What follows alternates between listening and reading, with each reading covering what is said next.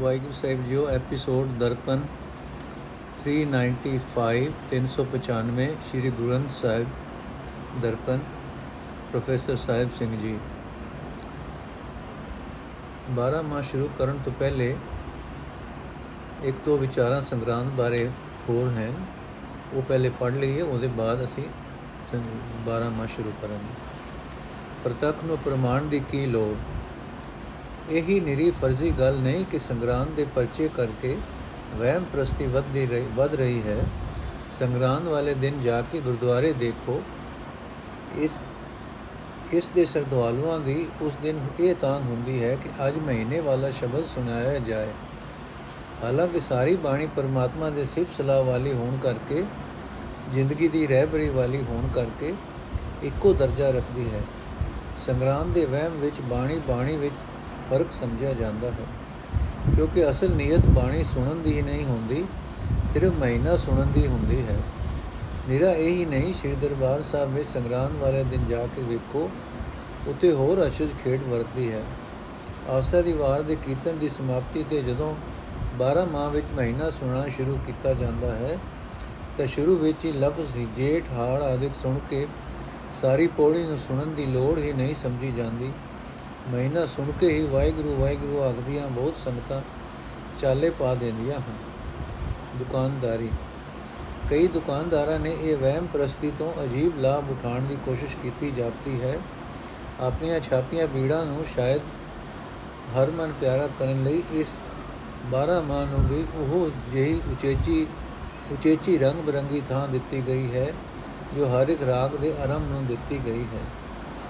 ਸੂਰਜ ਪ੍ਰਸਤੀ ਦਾ ਪ੍ਰਚਾਰ ਬੇਮਲੂਮੇ ਜੇ। ਸੋ ਹਰ ਪਾਸਿਓਂ ਸੰਗਰਾਂਦ ਦੀ ਰਾਹੀਂ ਇਹ ਵਹਿਮ ਵੱਧ ਰਿਹਾ ਹੈ ਕਿ ਸੂਰਜ ਦੀ ਨਵੀਂ ਰਾਸ਼ ਵਿੱਚ ਆਉਣ ਵਾਲਾ ਪਹਿਲਾ ਦਿਹਾੜਾ ਖਾਸ ਤੌਰ ਤੇ ਭਾਗਾਂ ਵਾਲਾ ਹੈ। ਤੇ ਇਸ ਤਰ੍ਹਾਂ ਬੇਮਲੂਮੇ ਜੇ ਸਿੱਖਾਂ ਵਿੱਚ ਸੂਰਜ ਪ੍ਰਸਤੀ ਦਾ ਪ੍ਰਚਾਰ ਕੀਤਾ ਜਾ ਰਿਹਾ ਹੈ। ਇਸ ਸੰਗਰਾਮ ਦੇ ਭਰਮ ਤੋਂ ਹੀ ਇਸ ਵਰੇ ਦਿਨ ਦੇ ਦਿਨ ਦੇ ਵਹਿਮ, ਇਸ ਵਰੇ ਦਿਨ ਦੇ ਦਿਨ ਦੇ ਵਹਿਮ ਤੋਂ ਹੀ ਅਗਾ ਹੋਰ ਭਰਮ ਵੱਧਦੇ ਜਾ ਰਹੇ ਹਨ ਕਿ ਅੱਜ ਵਰੇ ਦਿਨ ਦੇ ਦਿਨ ਪ੍ਰਦੇਸ਼ ਨਹੀਂ ਜਾਣਾ, ਸਵੇਰੇ ਸਵੇਰੇ ਹੱਥੋਂ ਮਾਇਆ ਨਹੀਂ ਖਰਚਣੀ ਇਤਿਆਦਿ ਭਾਈ ਗੁਰਦਾਸ ਜੀ ਅਜੇ ਭਰਮਾ ਨੂੰ ਹੀ ਭਾਈ ਗੁਰਦਾਸ ਜੀ ਨੇ ਮਨਮਤ ਦੱਸ ਕੇ ਸਿੱਖਾਂ ਨੂੰ ਇਹਨਾਂ ਵੱਲੋਂ ਸੁਚੇਤ ਕਰਨ ਦੀ ਕੋਸ਼ਿਸ਼ ਕੀਤੀ ਸੀ। ਪਰ ਅਸੀਂ ਫਿਰ ਉਧਰੇ ਪਰਤਦੇ ਜਾਪਦੇ ਹਾਂ, ਆਪ ਲਿਖਦੇ ਹਨ ਸੋਣ ਸਗਨ ਵਿਚਾਰ ਨੇ ਨੌ ਗ੍ਰਹਿ 12 ਰਾਸ ਵਿਚਾਰਾ ਕਾਮਣ ਟੂਣੇ ਔਸੀਆਂ ਕਣ ਸੋਈ ਪਾਸਾਰ ਪਸਾਰਾ ਗਧੋਂ ਕੁੱਤੇ ਬਿਲੀਆਂ ਇਲ ਮਲਾਲੀ ਛਾਰਾ ਨਾਰ ਪੁਰਖ ਪਾਣੀ ਅਗਨ ਛਿਕ ਪਦ ਹਿੜਕੀ ਵਰਤਾਰਾ ਥਿਤਵਾਦ ਬਦਰਾ ਭਰਮ ਦਿਸ਼ਾ ਸੂਲ ਸੈਸਾ ਸੰਸਾਰਾ ਵਲਛਲ ਕਰ ਵਿਸ਼ਵਾਸ ਲਖ ਉਹ ਦੁਖੀ ਕਿਉ ਰਵੇ ਬਤਾਰਾ ਗੁਰਮੁਖ ਸੁਖ ਫਲ ਪਾਰ ਉਤਾਰਾ, ਗੁਰਮੁਖ ਸੁਖ ਫਲ ਪਾਰ ਉਤਾਰਾ। ਹੁਣ ਅਸੀਂ ਤੁਕਾਰੀ ਛੰਤ ਮਹੱਲਾ ਪਹਿਲਾ 12 ਮਾਹ ਸ਼ੁਰੂ ਕਰਨ ਲੱਗੇ ਹਾਂ। ਸ਼ੁਰੂ ਛੰਤ ਮਹੱਲਾ ਤੁਖਾਰੀ ਛੰਤ ਮਹੱਲਾ ਪਹਿਲਾ 12 ਮਾਹ ਏਕ ਓੰਕਾਰ ਸਤਿਗੁਰ ਪ੍ਰਸਾਦ, ਤੂੰ ਸੁਣ ਕਿਰਤ ਕਰਮਾ ਪੁਰਬ ਕਮਾਇਆ, ਸਿਰ ਸਿਰ ਸੁਖ ਸਹਮਾ ਦੇ ਸੋ ਤੂੰ ਭਲਾ। ਹਰ ਰਚਨਾ ਤੇਰੀ, ਕਿਆ ਗਤ ਮੇਰੀ, ਹਰ ਬਿਨ ਘੜੀ ਨ ਜੀਵਾ। ਪ੍ਰਿਯ ਬਾਜ ਦੁਹੇਲੀ ਕੋਏ ਨ ਬੇਲੀ, ਗੁਰਮੁਖ ਅੰਮ੍ਰਿਤ ਪੀਵਾ। ਰਚਨਾ ਰਾਜ ਰਹੇ ਨਿਰੰਕਾਰੀ ਪ੍ਰਮਨ ਸੁਕਰਮ ਸੁਕਰਮਾ। ਨਾਨਕ ਪੰਥ ਨਿਹਾਲੇ, ਸਾਧਨ ਤੂੰ ਸੁਣ, ਆਤਮ ਰਾਮਾ। ਅਰਥ हे ਭਰੀ ਮੇਰੀ हे ਹਰੀ ਮੇਰੀ ਬੇਨਤੀ ਸੁਣ। ਪੁਰਬਲੇ ਕਮਾਏ ਕੀਤੇ ਕਰਮਾਂ ਅਨੁਸਾਰ ਹਰ ਇੱਕ ਜੀਵ ਦੇ ਸਿਰ ਉੱਤੇ ਜੋ ਸੁਖ ਤੇ ਦੁੱਖ ਝੱਲਣ ਲਈ ਤੂੰ ਦਿੰਦਾ ਹੈ, ਉਹੀ ਠੀਕ ਹੈ। ਏ ਹਰੀ, ਮੈਂ ਤੇਰੀ ਰਚੀ ਮਾਇਆ ਵਿੱਚ ਰੁੱਝਾ ਰੁੱਝਾ ਪਿਆ ਹਾਂ। ਮੇਰਾ ਕੀ ਹਾਲ ਹੋਵੇਗਾ? ਤੇਥੋਂ ਬਿਨਾ, ਤੇਰੀ ਯਾਦ ਤੋਂ ਬਿਨਾ ਇੱਕ ਘੜੀ ਵੀ ਜਿਉਣਾ ਇਹ ਹਿੱਕੇਰੀ ਜ਼ਿੰਦਗੀ ਹੈ। ਇਹ ਪਿਆਰੇ, ਤੇਰੇ ਬਿਨਾ ਮੈਂ ਦੁਖੀ ਹਾਂ। ਇਸ ਦੁੱਖ ਵਿੱਚੋਂ ਕੱਢਣ ਵਾਸਤੇ ਕੋਈ ਮਦਦਗਾਰ ਨਹੀਂ ਹੈ। ਮੇਰ ਕਰਕੇ ਗੁਰੂ ਦੀ ਸ਼ਰਨ ਪੈ ਕੇ ਮੈਂ ਤੇਰਾ ਆਤਮਿਕ ਜੀਵਨ ਦੇਣ ਵਾਲਾ ਨਾਮ ਜਲ ਪੀਂਦਾ ਰਹਾ।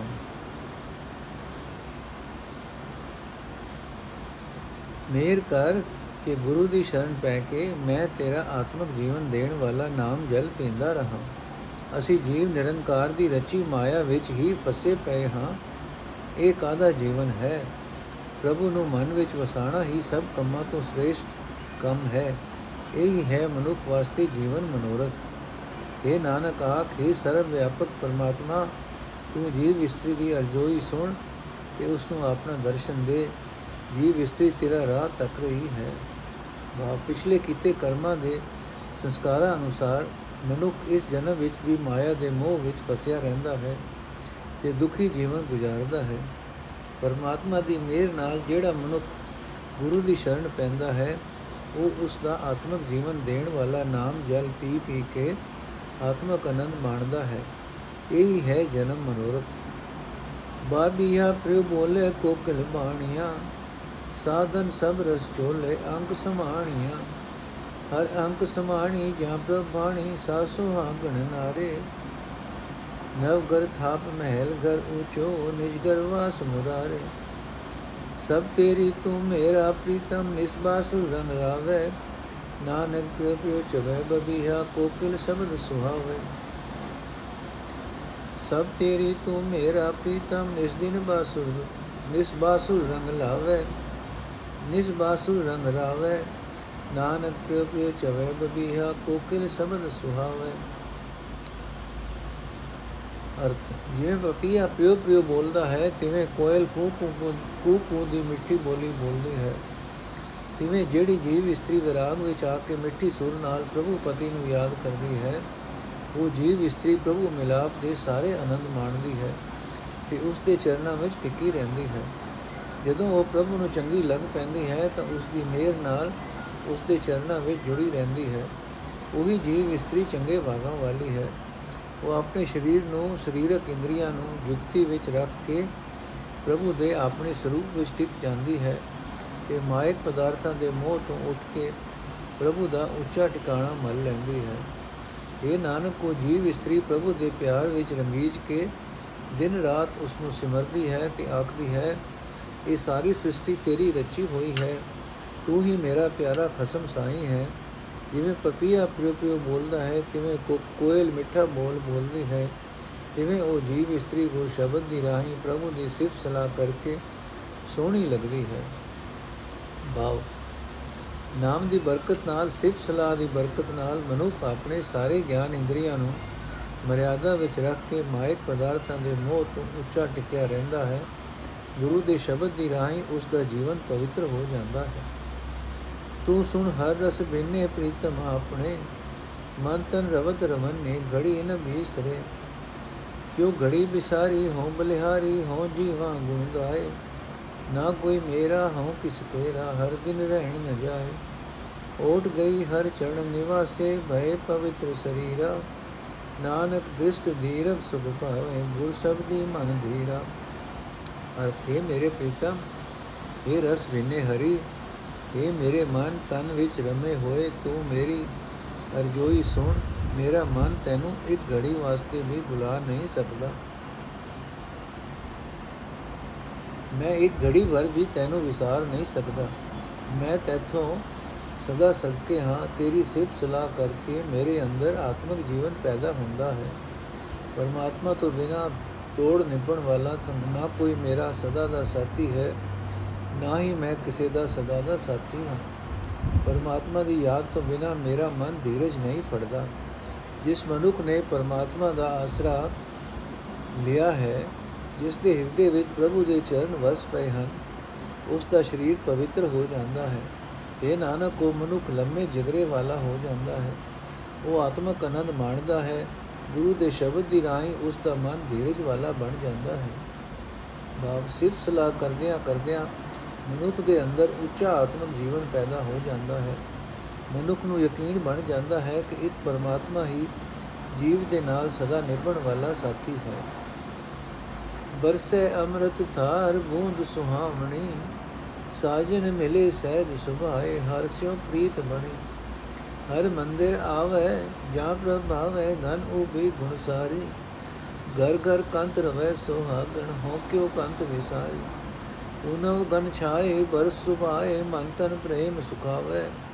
ਨਾਨਕ ਵਰਸੈ ਅੰਮ੍ਰਿਤ ਬਾਣੀ, ਕਰ ਕਿਰਪਾ ਘਰ ਆਵੇ।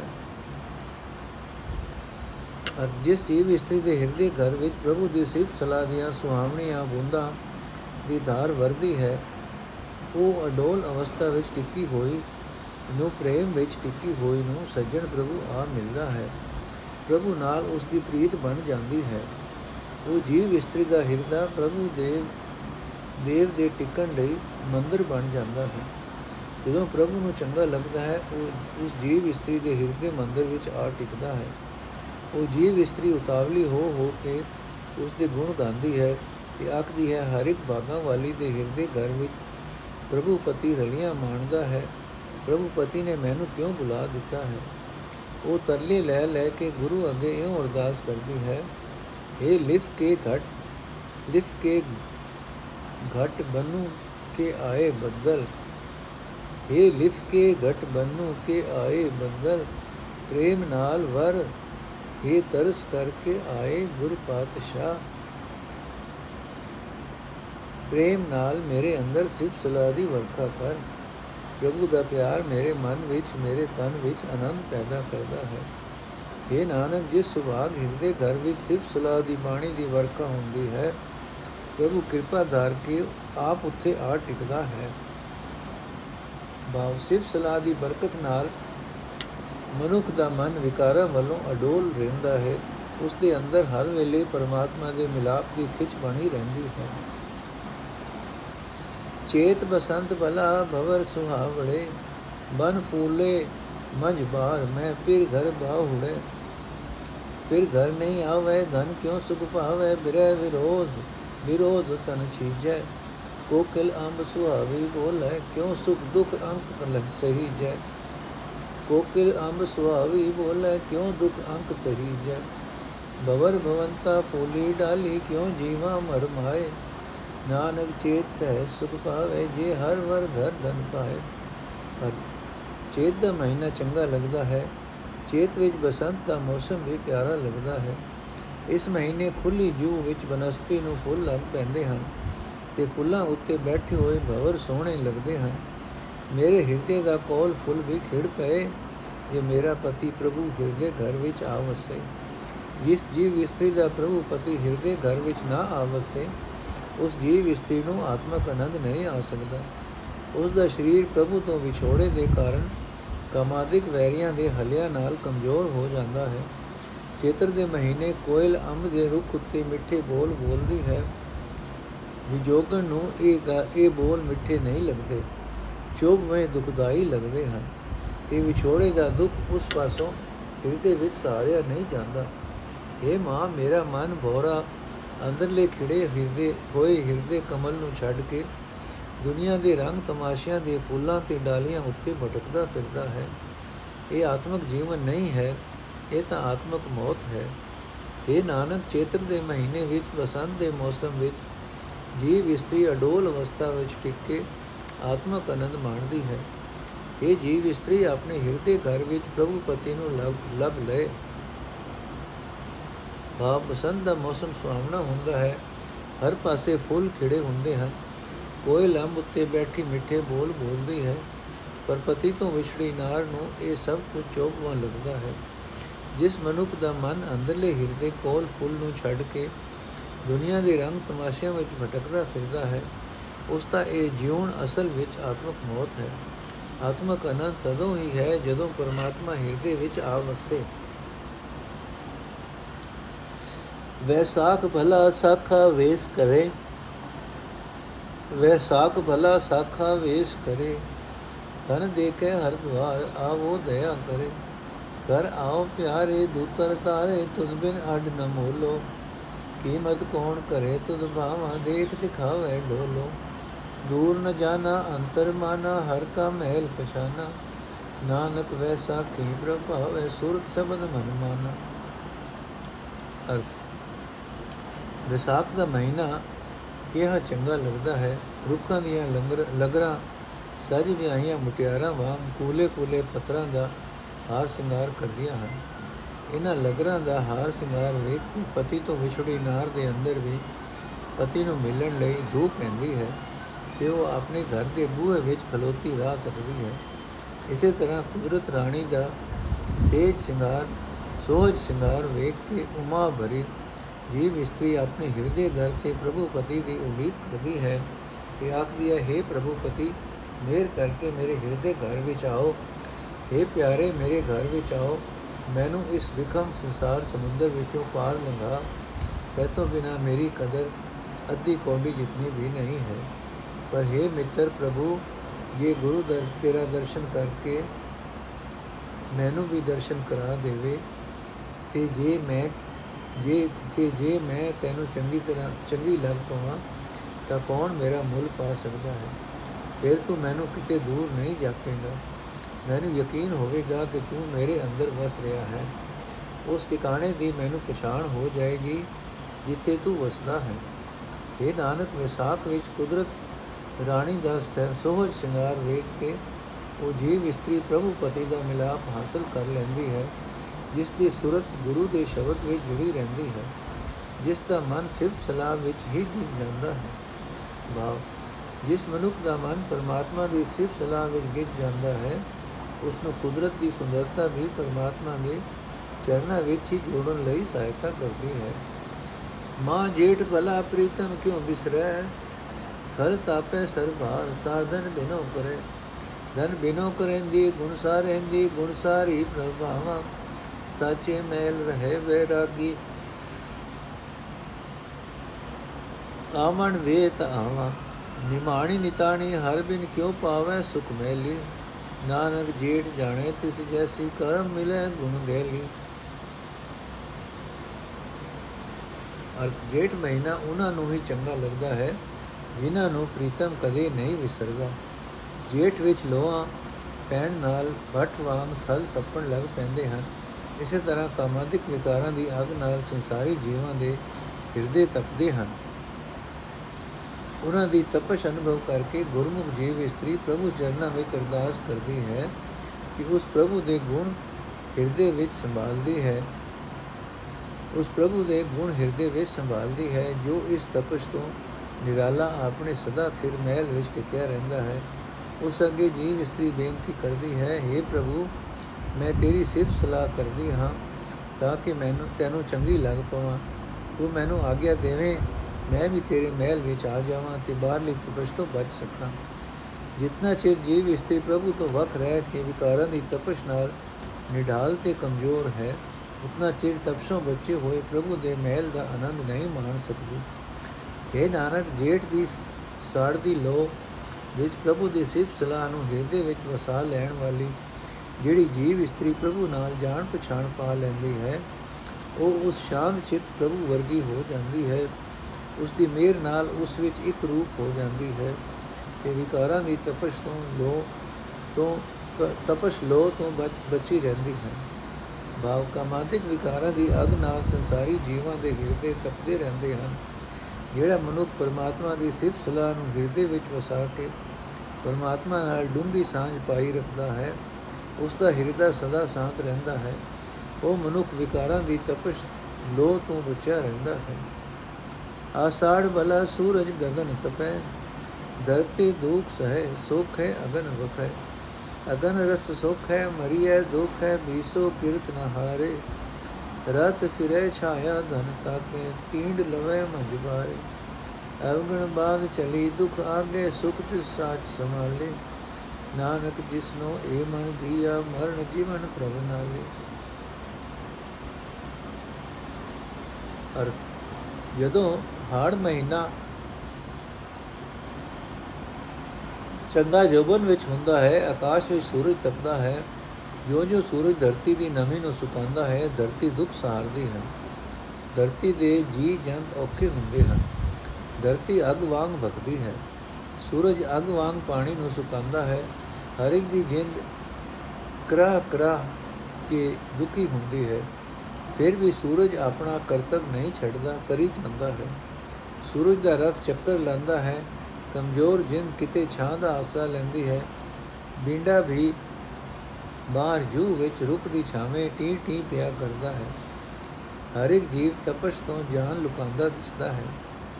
ਅਜਿਹੀ ਮਾਨਸਿਕ ਤਪਸ਼ ਦਾ ਦੁੱਖ ਉਸ ਜੀਵ ਇਸਤਰੀ ਦੇ ਸਾਹਮਣੇ ਭਾਵ ਜੀਵਨ ਸਫਰ ਵਿੱਚ ਮੌਜੂਦ ਰਹਿੰਦਾ ਹੈ, ਜੋ ਮੰਦੇ ਕਰਮਾਂ ਦੀ ਪੰਡ ਸਿਰ ਉੱਤੇ ਬੰਨ ਕੇ ਤੁਰਦੀ ਹੈ। ਆਤਮਾ ਕਨਨ ਸਿਰਫ ਉਸ ਨੂੰ ਹੈ, ਜੋ ਸਦਾ ਸਿਰ ਪ੍ਰਭੂ ਨੂੰ ਆਪਣੇ ਹਿਰਦੇ ਵਿੱਚ ਟਿਕਾ ਰੱਖਦੀ ਹੈ। ਇਹ ਨਾਨਕ, ਜਿਸ ਜੀਵ ਇਸਤਰੀ ਨੂੰ ਪ੍ਰਭੂ ਨੇ ਹਰੀ ਨਾਮ ਸਿਮਰਨ ਵਾਲਾ ਮਨ ਦਿੱਤਾ ਹੈ, ਪ੍ਰਭੂ ਨਾਲ ਉਸ ਦਾ ਸਦੀਵੀ ਸਾਥ ਬਣ ਜਾਂਦਾ ਹੈ। ਉਸ ਨੂੰ ਹਾੜ ਦੀ ਕਹਿਰ ਦੀ ਤਪਸ਼ ਵਰਗਾ ਵਿਕਾਰਾਂ ਦਾ ਸੇਕ ਹੋ ਨਹੀਂ ਸਕਦਾ।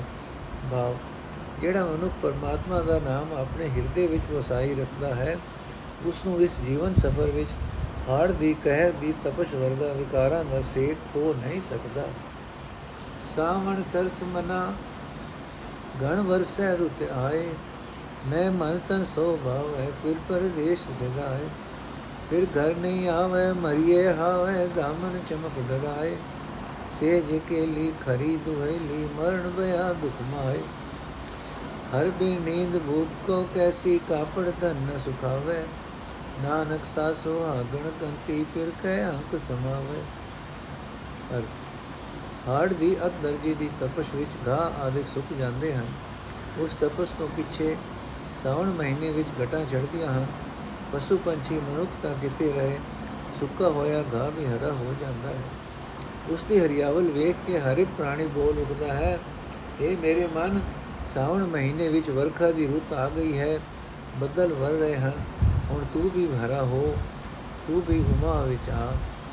ਪਰਦੇਸ਼ ਗਏ ਪਤੀ ਦੀ ਨਾਰ ਦਾ ਹਿਰਦਾ ਕਾਲੀਆਂ ਘਟਾਂ ਨੂੰ ਵੇਖ ਕੇ ਤੜਪ ਉੱਠਦਾ ਹੈ। ਉਮਾ ਪੈਦਾ ਕਰਨ ਵਾਲੇ ਇਹ ਸਮਾਨ ਵਿਛੋੜੇ ਵਿੱਚ ਉਸ ਨੂੰ ਦੁਖਦਾਈ ਪ੍ਰਤੀਤ ਹੁੰਦੇ ਹਨ। ਬਿਰੋਂ ਵਿੱਚ ਉਹ ਇਉਂ ਆਖਦੀ ਹੈ हे ਮਾਂ ਇਹ ਬੱਦਲ ਵੇਖ ਵੇਖ ਕੇ ਮੈਨੂੰ ਆਪਣਾ ਪਤੀ ਮਨ ਵਿੱਚ ਰੋਮ ਰੋਮ ਵਿੱਚ ਪਿਆਰਾ ਲੱਗ ਰਿਹਾ ਹੈ। ਪਰ ਮੇਰੇ ਪਤੀ ਜੀ ਤਾਂ ਪਰਦੇਸ਼ ਗਏ ਹੋਏ ਹਨ। ਜਿਹੜਾ ਜਿਤਨਾ ਚਿਰ ਪਤੀ ਘਰ ਵਿੱਚ ਨਹੀਂ ਆਉਂਦਾ, ਮੈਂ ਹੌਕਿਆਂ ਨਾਲ ਮਰ ਰਹੀ ਹਾਂ। ਬਿਜਲੀ ਚਮਕ ਕੇ ਸਗੋਂ ਮੈਨੂੰ ਡਰਾ ਡਰਾ ਰਹੀ ਹੈ। ਪਤੀ ਦੇ ਵਿਛੋੜੇ ਵਿੱਚ ਮੇਰੀ ਸਖਣੀ ਸੇਜ ਮੈਨੂੰ ਬਹੁਤ ਦੁਖਦਾਈ ਹੋ ਰਹੀ ਹੈ। ਪਤੀ ਤੋਂ ਵਿਛੋੜੇ ਦਾ ਦੁੱਖ ਮੈਨੂੰ ਮੌਤ ਬਰਾਬਰ ਹੋ ਗਿਆ ਹੈ। ਜਿਸ ਜੀਵ ਇਸਤਰੀ ਦੇ ਅੰਦਰ ਪ੍ਰਭੂ ਪਤੀ ਦਾ ਪਿਆਰ ਹੈ, ਬਿਰਹਣੀ ਨਾਰ ਵਾਂਗ ਉਸ ਨੂੰ ਪ੍ਰਭੂ ਦੇ ਮਿਲਾਪ ਤੋਂ ਬਿਨਾ ਨਾ ਨੀਂਦ, ਨਾ ਭੁੱਖ, ਉਸ ਨੂੰ ਤਾਂ ਕਪੜਾ ਵੀ ਸਰੀਰ ਉੱਤੇ ਨਹੀਂ ਸੁਖਾਂਦਾ ਸਰੀਰਕ ਸੁੱਖਾਂ ਦੇ ਕੋਈ ਵੀ ਸਾਧਨ ਉਸ ਦੇ ਮਨ ਨੂੰ ਦੂਰ ਨਹੀਂ ਪਾ ਸਕਦੇ। ਇਹ ਨਾਨਕ, ਉਹੀ ਬਾਗਾਂ ਵਾਲੀ ਜੀਵ ਇਸਤਰੀ ਪ੍ਰਭੂ ਪਤੀ ਦੇ ਪਿਆਰ ਦੀ ਹੱਕਦਾਰ ਹੋ ਸਕਦੀ ਹੈ, ਜੋ ਸਦਾ ਪ੍ਰਭੂ ਦੀ ਯਾਦ ਵਿੱਚ ਲੀਨ ਰਹਿੰਦੀ ਹੈ। ਭਾਵ ਸਿਰਫ ਸਲਾਹ ਦੀ ਬਰਕਤ ਨਾਲ ਜਿਸ ਮਨੁੱਖ ਦੇ ਹਿਰਦੇ ਵਿੱਚ ਪਰਮਾਤਮਾ ਦਾ ਪਿਆਰ ਪੈਦਾ ਹੋ ਜਾਂਦਾ ਹੈ, ਇਸ ਪਿਆਰ ਦੇ ਟਾਕਰੇ ਤੇ ਸਰੀਰਕ ਸੁੱਖਾਂ ਦੇ ਕੋਈ ਵੀ ਸਾਧਨ ਉਸ ਦੇ ਮਨ ਨੂੰ ਦੂਰ ਨਹੀਂ ਪਾ ਸਕਦੇ। ਬਾਦੋ ਭਰਮ ਬੁਲੀ, ਭਰ ਜੋਬਨ ਪਛਤਾਣੀ ਜਲ ਥਲ ਨੀਰ ਭਰੇ, ਬਰਸ ਰੁਤੇ ਰੰਗ ਮਾਣੀ।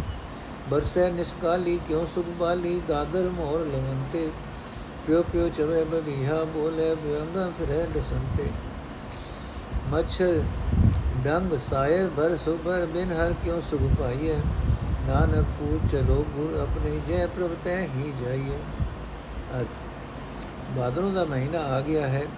ਵਰਖਾ ਰੁੱਤ ਵਿੱਚ ਹੋਏ ਟਿੱਬੇ, ਟੋਏ ਟਿੱਬੇ ਪਾਣੀ ਨਾਲ ਭਰੇ ਹੋਏ ਹਨ। ਇਸ ਨਜ਼ਾਰੇ ਦਾ ਰੰਗ ਮਾਣਿਆ ਜਾ ਸਕਦਾ ਹੈ। ਪਰ ਜਿਹੜੀ ਇਸਤਰੀ ਭਰ ਜੋਬਨ ਵਿੱਚ, ਜੋਬਨ ਦੇ ਮਾਣ ਦੇ ਭੁਲੇਖੇ ਵਿੱਚ ਗਲਤੀ ਖਾ ਗਈ ਉਸ ਨੂੰ ਪਤੀ ਦੇ ਵਿਛੋੜੇ ਵਿੱਚ ਪਛਤਾਣਾ ਹੀ ਪਿਆ। ਉਸ ਨੂੰ ਨੀਰ ਭਰੇ ਥਾਂ ਚੰਗੇ ਨਾ ਲੱਗੇ। ਕਾਲੀ ਰਾਤ ਨੂੰ ਮੀਂਹ ਵਰਦਾ ਹੈ, ਡੱਡੂ ਗੂੜੇ ਗੂੜੇ ਗੁੜੇ ਗੁੜੇ ਕਰਦੇ ਹਨ, ਮੋਰ ਕੂਕਦੇ ਹਨ, ਪਪੀਆ ਵੀ ਪ੍ਰਿਉ ਪ੍ਰਿਉ ਕਰਦਾ ਹੈ, ਪਰ ਪਤੀ ਤੋਂ ਵਿਛੜੀ ਨਾਰ ਨੂੰ ਇਹ ਸੁਹਾਵਣੇ ਰੰਗ ਤੋਂ ਆਨੰਦ ਨਹੀਂ ਮਿਲਦਾ।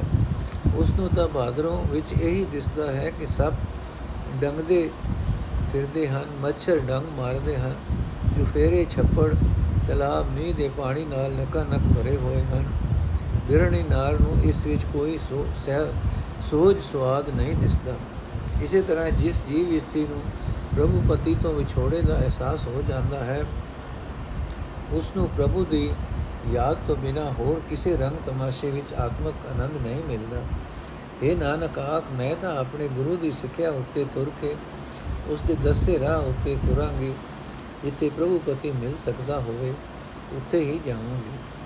ਭਾਵ ਗੁਰੂ ਦੇ ਦੱਸੇ ਹੋਏ ਰਸਤੇ ਉੱਤੇ ਤੁਰ ਕੇ ਜਿਸ ਮਨੁੱਖ ਦਾ ਮਨ ਪਰਮਾਤਮਾ ਦੀ ਸਿਫਤ ਸਲਾਹ ਵਿੱਚ ਗਿੱਜ ਜਾਂਦਾ ਹੈ। ਪਰਮਾਤਮਾ ਦੀ ਯਾਦ ਤੋਂ ਬਿਨਾ ਕਿਸੇ ਵੀ ਰੰਗ ਤਮਾਸ਼ੇ ਵਿੱਚ ਉਸ ਨੂੰ ਆਤਮਕ ਆਨੰਦ ਨਹੀਂ ਮਿਲਦਾ। ਅਸੁਨ ਆਓ ਪਿਰਾ, ਸਾਧਨ ਜੋਰ ਮੋਈ, ਤਾਂ ਮਿਲਿਆ ਪ੍ਰਭ ਮੇਲੇ, ਦੂਜੇ ਭਾਏ ਕੋਈ। ਝੂਠ ਵਿਗੁਤੀ ਤਾਂ ਫਿਰ ਮੋਤੀ ਕੂਕੇ ਕਾ ਸੇ ਫੁੱਲੇ। ਆਗੇ ਗਾਮ ਪਿਛੇ ਰੁਤ ਜਾਡਾ, ਦੇਖ ਚਲਤ ਮੰਡੋਲੇ ਦੇ ਦਿ ਸਾਗ ਹਰੀ ਹਰੀ ਆਵਰ ਸਹਿਜ ਪਕੇ ਸੋ ਮੀਠਾ। ਨਾਨਕ ਸੁਨ ਮਿਲੋ ਪਿਆਰੇ, ਸਤਗੁਰ ਭਏ ਮਸੀਠਾ। ਅਰਥ, ਬਾਦਰੋਂ ਦੇ ਘੁੰਮੇ ਤੇ, ਤਰਟ ਕੇ ਲੰਘਣ ਤੇ ਅਸੂ ਦੀ ਮਿੱਠੀ ਰੂਤ ਵਿੱਚ, ਇਸਤਰੀ ਦੇ ਦਿਲ ਵਿੱਚ, ਪਤੀ ਨੂੰ ਮਿਲਣ ਦੀ ਤਾਂਗ ਪੈਦਾ ਹੁੰਦੀ ਹੈ। ਜਿਵੇਂ ਜਿਸ ਇਸਤਰੀ ਨੇ, ਜੀਵ ਇਸਤਰੀ ਨੇ ਪ੍ਰਭੂ ਪਤੀ ਦੇ ਵਿਛੋੜੇ ਵਿੱਚ ਕਾਮਾਦਿਕ ਵੈਰੀਆਂ ਦੇ ਹਲਿਆਂ ਦੇ ਦੁੱਖ ਵੇਖ ਲਏ ਹਨ, ਉਹ ਅਰਦਾਸ ਕਰਦੀ ਹੈ हे ਪ੍ਰਭੂ ਪਤੀ, ਮੇਰੇ ਹਿਰਦੇ ਵਿੱਚ ਆ ਵਸ। ਤੈਥੋਂ ਵਿਛੜ ਕੇ ਮੈਂ ਹੌਕੇ ਲੈ ਲੈ ਕੇ ਆਤਮਕ ਮੋਤੇ ਮਰ ਰਹੀ ਹਾਂ। ਮਾਇਕ ਪਦਾਰਥਾਂ ਦੇ ਮੋਹ ਵਿੱਚ ਫਸ ਕੇ ਮੈਂ ਔਜੜੇ ਪਈ ਹੋਈ ਹਾਂ। हे ਪ੍ਰਭੂ, ਤੈਨੂੰ ਤਦੋਂ ਹੀ ਮਿਲ ਸਕੀਦਾ ਹੈ ਜੇ ਤੂੰ ਆਪ ਮਿਲਾਏ। ਜਦੋਂ ਤੋਂ ਦੁਨੀਆ ਦੇ ਝੂਠ ਝੂਠੇ ਮੋਹ ਵਿੱਚ ਫਸ ਕੇ ਮੈਂ ਖੁਆਰ ਹੋ ਰਹੀ ਹਾਂ, ਤਦੋਂ ਤੋਂ ਹੈ ਪਤੀ ਤੇਤੋਂ ਵਿਛੜੀ ਹੋਈ ਹਾਂ। ਪਿਲਛੀ ਤੇ ਕਾਹੀ ਦੋ ਸਫੈਦ ਬੂਰ ਵਾਂਗ ਮੇਰੇ ਪਿਲਛੀ ਤੇ ਕਾਹੀ ਦੇ ਸਫੈਦ ਬੂਰ ਵਾਂਗ ਮੇਰੇ ਕੇਸ ਚਿੱਟੇ ਹੋ ਗਏ ਹਨ। ਮੇਰੇ ਸਰੀਰ ਦਾ ਨਿਗ ਅਗਾ ਲੱਗ ਗਿਆ ਹੈ, ਘਟ ਗਿਆ ਹੈ। ਉਸ ਦੇ ਪਿੱਛੇ ਪਿੱਛੇ ਸਰੀਰਕ ਕਮਜ਼ੋਰੀ ਆ ਰਹੀ ਹੈ। ਇਹ ਤਮਾਸ਼ਾ ਵੇਖ ਕੇ ਮੇਰਾ ਮਨ ਘਬਰਾ ਰਿਹਾ ਹੈ। ਕਿਉਂਕਿ ਅਜੇ ਤੱਕ ਤੇਰਾ ਦੀਦਾਰ ਨਹੀਂ ਹੋ ਸਕਿਆ। ਕਾਹੀ ਪਿਲਛੀ ਦਾ ਹਾਲ ਵੇਖ ਕੇ ਦਾ ਮਨ ਡੋਲਦਾ ਹੈ, ਪਰ ਹਰ ਪਾਸੇ ਬਨਸਪਤੀ ਦੀਆਂ ਹਰੀਆਂ ਸਾਖਾਂ ਦੀ ਹਰਿਆਵਲ ਵੇਖ ਕੇ ਇਹ ਧੀਰਜ ਆਉਂਦੀ ਹੈ ਕਿ ਅਡੋਲ ਅਵਸਥਾ ਵਿੱਚ ਜਿਹੜਾ ਜੀਵ ਪ੍ਰਭ ਦ੍ਰਿੜ ਰਹਿੰਦਾ ਹੈ, ਉਸੇ ਨੂੰ ਪ੍ਰਭੂ ਮਿਲਾਪ ਦੀ ਮਿਠਾਸ ਖੁਸ਼ੀ ਮਿਲਦੀ ਹੈ। ਇਹ ਨਾਨਕ, ਕਸੂ ਦੀ ਮਿੱਠੀ ਰੁੱਤ ਵਿੱਚ ਤੂੰ ਵੀ ਅਰਦਾਸ ਕਰ ਤੇ ਆਖੇ ਪਿਆਰੇ ਪ੍ਰਭੂ, ਮੇਰ ਕਰ ਗੁਰੂ ਦੀ ਰਾਹੀ ਮੈਨੂੰ ਮਿਲ ਮਿਲ। ਭਾਵ ਜਿਹੜਾ ਮਨੁੱਖ ਦੁਨੀਆ ਦੇ ਝੂਠੇ ਮੋਹ ਵਿੱਚ ਫਸ ਜਾਂਦਾ ਹੈ, ਉਹ ਪ੍ਰਮਾਤਮਾ ਦੇ ਚਰਨਾਂ ਤੋਂ ਵਿਛੜਿਆ ਰਹਿੰਦਾ ਹੈ। ਪਰ ਜਿਹੜਾ ਮਨੁੱਖ ਪ੍ਰਮਾਤਮਾ ਦੀ ਮਿਹਰ ਨਾਲ ਗੁਰੂ ਦੀ ਸ਼ਰਨ ਪੈਂਦਾ ਹੈ, ਉਹ ਮਾਇਆ ਦੇ ਮੋਹ ਦੇ ਹਲਿਆਂ ਵੱਲੋਂ ਅਡੋਲ ਹੋ ਜਾਂਦਾ ਹੈ ਤੇ ਉਸ ਨੂੰ ਪ੍ਰਭੂ ਮਿਲਾਪ ਦਾ ਆਨੰਦ ਪ੍ਰਾਪਤ ਹੁੰਦਾ ਹੈ। ਕਦ ਤੱਕ ਕਿਰਤ ਭਇਆ ਕਦ ਤੱਕ ਕਿਰਤ ਭਇਆ ਜੋ ਪ੍ਰਭ ਭਾਇਆ ਦੀਪਕ ਸਹਿਜ ਭਲੇ ਤਤ ਜਲਾਇਆ ਦੀਪਕ ਰਸ ਤੋਲੋ ਦੀਪਕ ਰਸ ਤੇਲੋ ਧਨ ਪਿਰ ਮੇਲੋ ਧਨ ਉਮਾਹੇ ਸਰਸੀ ਅਵਗਣ ਮਾਰੀ ਮਰੇ ਨਸੀ ਜੈ ਗੁਣ ਮਾਰੀ ਤਾਂ ਮਰਸੀ ਨਾਮ ਭਗਤ ਦੇ ਨਿਜ ਘਰ ਬੈਠੇ ਅਜੋ ਤਿਨਾੜੀ ਆਸਾ ਨਾਨਕ ਮਿਲੋ ਕਪੜਦਰ ਖੋਲੋ ਏਕ ਘੜੀ ਖਟਮਾਸਾ ਅਰਥੇ ਭਾਈ, ਜਿਵੇਂ ਕਤਕ ਦੇ ਮਹੀਨੇ ਵਿੱਚ ਕਿਸਾਨ ਨੂੰ ਮੁੰਜੀ, ਮਕਾਈ ਆਦਿ ਸਾਵਣੀ ਦੇ ਫਸਲ ਦੀ ਕੀਤੀ ਕਮਾਈ ਮਿਲ ਜਾਂਦੀ ਹੈ, ਤਿਵੇਂ ਹਰ ਇੱਕ ਜੀਵ ਨੂੰ ਆਪਣੇ ਕੀਤੇ ਕਰਮਾਂ ਦਾ ਫਲ ਮਨ ਵਿੱਚ ਇਕੱਠੇ ਹੋਏ ਸੰਸਕਾਰਾਂ ਦੇ ਰੂਪ ਵਿੱਚ ਮਿਲ ਜਾਂਦਾ ਹੈ। ਇਹ ਭਾਈ, ਆਪਣੇ ਕੀਤੇ ਭਲੇ ਕਰਮਾਂ ਅਨੁਸਾਰ ਜਿਹੜਾ ਮਨੁੱਖ ਪਰਮਾਤਮਾ ਨੂੰ ਪਿਆਰਾ ਲੱਗ ਪੈਂਦਾ ਹੈ ਉਸ ਦੇ ਹਿਰਦੇ ਵਿੱਚ ਆਤਮਿਕ ਅਡੋਲਤਾ ਦੇ ਕਾਰਨ ਆਤਮਿਕ ਜੀਵਨ ਦੀ ਸੂਝ ਦੇਣ ਵਾਲੇ ਚਾਨਣ ਦਾ ਦੀਵਾ ਜਗ ਪੈਂਦਾ ਹੈ। ਇਹ ਦੀਵਾ ਉਸ ਦੇ ਅੰਦਰ ਪ੍ਰਭੂ ਨਾਲ ਡੂੰਗੀ ਜਾਣ ਪਛਾਣ ਨੇ ਜਗਾਇਆ ਹੁੰਦਾ ਹੈ। ਜਿਸ ਜੀਵ ਇਸਤਰੀ ਦਾ ਪ੍ਰਭੂ ਪਤੀ ਨਾਲ ਮਿਲਾਪ ਹੋ ਜਾਂਦਾ ਹੈ, ਉਸ ਦੇ ਅੰਦਰ ਆਤਮਿਕ ਜੀਵਨ ਦੀ ਸੂਝ ਦੇਣ ਵਾਲੇ ਚਾਨਣ ਦੇ ਆਨੰਦ ਦਾ ਮਾਨੋ ਦੀਵੇ ਦਾ ਤੇਲ ਬਲ ਰਿਹਾ ਹੈ। ਦੀਵੇ ਵਿੱਚ ਤੇਲ ਬਲ ਰਿਹਾ ਹੈ। ਉਹ ਜੀਵ ਇਸਤਰੀ ਉਤਸ਼ਾਹ ਵਿੱਚ ਆਤਮਿਕ ਆਨੰਦ ਮਾਣਦੀ ਹੈ। ਇਹ ਭਾਈ ਜਿਸ ਜੀਵ ਇਸਤਰੀ ਦੇ ਜੀਵਨ ਨੂੰ ਵਿਕਾਰਾਂ ਨੇ ਮਾਰ ਮੁਕਾਇਆ, ਉਹ ਆਤਮਿਕ ਮੌਤ ਮਰ ਗਈ। ਉਹ ਜ਼ਿੰਦਗੀ ਵਿੱਚ ਕਾਮਯਾਬ ਨਹੀਂ ਹੁੰਦੀ। ਪਰ ਜਿਸ ਜੀਵ ਇਸਤਰੀ ਨੇ ਪ੍ਰਭੂ ਨੂੰ, ਜਿਸ ਜੀਵ ਇਸਤਰੀ ਨੂੰ ਪ੍ਰਭੂ ਦੀ ਸਿਫਤ ਸਲਾਹ ਦੇ, ਸਿਫਤ ਸਲਾਹ ਨੇ ਵਿਕਾਰਾਂ ਵੱਲੋਂ ਮਾਰਿਆ, ਉਹ ਹੀ ਵਿਕਾਰਾਂ ਵੱਲੋਂ ਬਚੀ ਰਹੇਗੀ। ਇਹ ਨਾਨਕ ਜਿਨ੍ਹਾਂ ਨੂੰ ਪਰਮਾਤਮਾ ਆਪਣਾ ਨਾਮ ਦਿੰਦਾ ਹੈ, ਆਪਣੀ ਭਗਤੀ ਦਿੰਦਾ ਹੈ, ਉਹ ਵਿਕਾਰਾਂ ਵੱਲ ਭਟਕਣ ਦੇ ਥਾਂ ਆਪਣੇ ਹਿਰਦੇ ਘਰ ਵਿੱਚ ਟਿਕੇ ਰਹਿੰਦੇ ਹਨ। ਉਹਨਾਂ ਦੇ ਅੰਦਰ ਸਦਾ ਹੀ ਪ੍ਰਭੂ ਮਿਲਾਪ ਦੀ ਤਾਂਗ ਬਣੀ ਰਹਿੰਦੀ ਹੈ। ਉਹ ਸਦਾ ਅਰਦਾਸ ਕਰਦੇ ਹਨ اے ਪਾਤਸ਼ਾਹ, ਸਾਨੂੰ ਮਿਲ, ਸਾਡੇ ਅੰਦਰੋਂ ਵਿਛੋੜਾ ਪਾਣ ਵਾਲੇ ਕਿਵਾੜ ਖੋਲ ਦੇ, ਤੇਰੇ ਨਾਲੋਂ ਇੱਕ ਘੜੀ ਦਾ ਵਿਛੋੜਾ 6 ਮਹੀਨੇ ਦਾ ਵਿਛੋੜਾ ਜਾਪਦਾ ਹੈ। ਬਾਪ ਜਿਸ ਮਨੁੱਖ ਨੂੰ ਪਰਮਾਤਮਾ ਆਪਣੀ ਸਿਫਤ ਸਲਾਹ ਦੀ ਦਾਤ ਦਿੰਦਾ ਹੈ ਉਸ ਦੇ ਅੰਦਰ ਆਤਮਿਕ ਜੀਵਨ ਦੀ ਸੂਝ ਵਾਲੇ ਚਾਨਣ ਦਾ ਮਾਨੋ ਦੀਵਾ ਜਗ ਪੈਂਦਾ ਹੈ। ਉਹ ਮਨੁੱਖ ਪਰਮਾਤਮਾ ਦੀ ਯਾਦ ਤੋਂ ਇੱਕ ਘੜੀ ਪਲ ਦਾ ਵਿਛੋੜਾ ਵੀ ਸਾਰ ਨਹੀਂ ਸਕਦਾ। ਮੰਗਰ ਮਾ ਭਲਾ ਹਰ ਗੁਣ ਅੰਕ ਸਮਾਵੇ, ਗੁਣਵੰਤੀ ਗੁਣ ਰਵੇ, ਮੈਂ ਪਿਰ ਨਹੀਂ ਚਲ ਭਾਵੇ। ਨੇਚਲ ਚਤੁਰ ਸੁਜਾਨ ਵਿਦਾਤਾ ਚੰਚਲ ਜਗਤ ਸੁਭਾਇਆ, ਗਿਆਨ ਧਿਆਨ ਗੁਣ ਅੰਕ ਸਮਾਏ, ਸਮਾਣੇ ਪ੍ਰਭਾ ਭਾਏ ਤਾਂ ਭਾਇਆ। ਗੀਤ ਨਾਦ ਕਵਿਤ ਕਵੇ ਸੁਣ ਨਾਮ RAM ਨਾਮ ਦੁਖ ਭਾਗੇ, ਨਾਨਕ ਸਾਧਨ ਨਾਮ ਪਿਆਰੀ, ਅਬ ਭਗਤੀ ਪਿਰ ਆਗੇ। ਗੀਤ ਨਾਦ ਕਵਿਤ ਕਵੇ ਸੁਣ RAM ਨਾਮ ਦੁਖ ਭਾਗੇ, ਨਾਨਕ ਸਾਧਨ ਨਾਮ ਪਿਆਰੀ, ਅਬ ਭਗਤੀ ਪਿਰ ਆਗੇ। ਹਰ ਪ੍ਰਭੂ ਦੀ ਸਿਫਤ ਸਲਾਹ ਦੀ ਬਰਕਤ ਨਾਲ, ਜਿਸ ਜੀਵ ਇਸਤਰੀ ਦੇ ਹਿਰਦੇ ਵਿੱਚੋਂ, ਵਿੱਚ ਪ੍ਰਭੂ ਆਵਸਦਾ ਹੈ, ਉਸ ਨੂੰ ਮਗਰ ਦਾ ਮਹੀਨਾ ਚੰਗਾ ਲੱਗਦਾ ਹੈ। ਹੋਰ ਸਾਰਾ ਜਗਤ ਤਾਂ ਨਾਸ਼ਵੰਤ ਹੈ। ਇੱਕ ਸਿਰਜਣ ਸਿਰਜਣਹਾਰ ਹੀ ਜੋ ਚਤੁਰ ਹੈ ਤੇ ਸਿਆਣਾ ਹੈ, ਸਦਾ ਕਾਇਮ ਰਹਿਣ ਵਾਲਾ ਹੈ। ਇਹ ਸਦਾ ਸਥਿਰ ਪਿਆਰਾ ਪ੍ਰਭੂ ਪਤੀ ਉਸ ਗੁਣਾ ਵਾਲੀ ਜੀਵ ਇਸਤਰੀ ਨੂੰ ਪਿਆਰਾ ਲੱਗਦਾ ਹੈ, ਜੋ ਪ੍ਰਭੂ ਚਰਨਾਂ ਵਿੱਚ ਟਿਕਦੀ ਹੈ। ਪ੍ਰਭੂ ਦੇ ਗੁਣ ਉਸ ਦੇ ਹਿਰਦੇ ਵਿੱਚ ਆ ਵਸਦੇ ਹਨ। ਪ੍ਰਭੂ ਦੀ ਰਜ਼ਾ ਅਨੁਸਾਰ ਇਹ ਸਭ ਕੁਝ ਉਸ ਜੀਵ ਇਸਤਰੀ ਨੂੰ ਚੰਗਾ ਲੱਗਣ ਲੱਗ ਪੈਂਦਾ ਹੈ। ਪ੍ਰਭੂ ਦੀ ਸਿਫਤ ਸਲਾਹ ਦੇ ਗੀਤ, ਬਾਣੀ ਕਾਵ ਸੁਣ ਸੁਣ ਕੇ ਪ੍ਰਭੂ ਦੇ ਨਾਮ ਵਿੱਚ ਜੁੜ ਕੇ ਉਸ ਦਾ ਹੋਰ ਸਾਰਾ ਦੁੱਖ ਦੂਰ ਹੋ ਜਾਂਦਾ ਹੈ। ਇਹ ਨਾਨਕ, ਉਹ ਜੀਵ ਇਸਤਰੀ ਪ੍ਰਭੂ ਪਤੀ ਨੂੰ ਪਿਆਰੀ ਹੋ ਜਾਂਦੀ ਹੈ।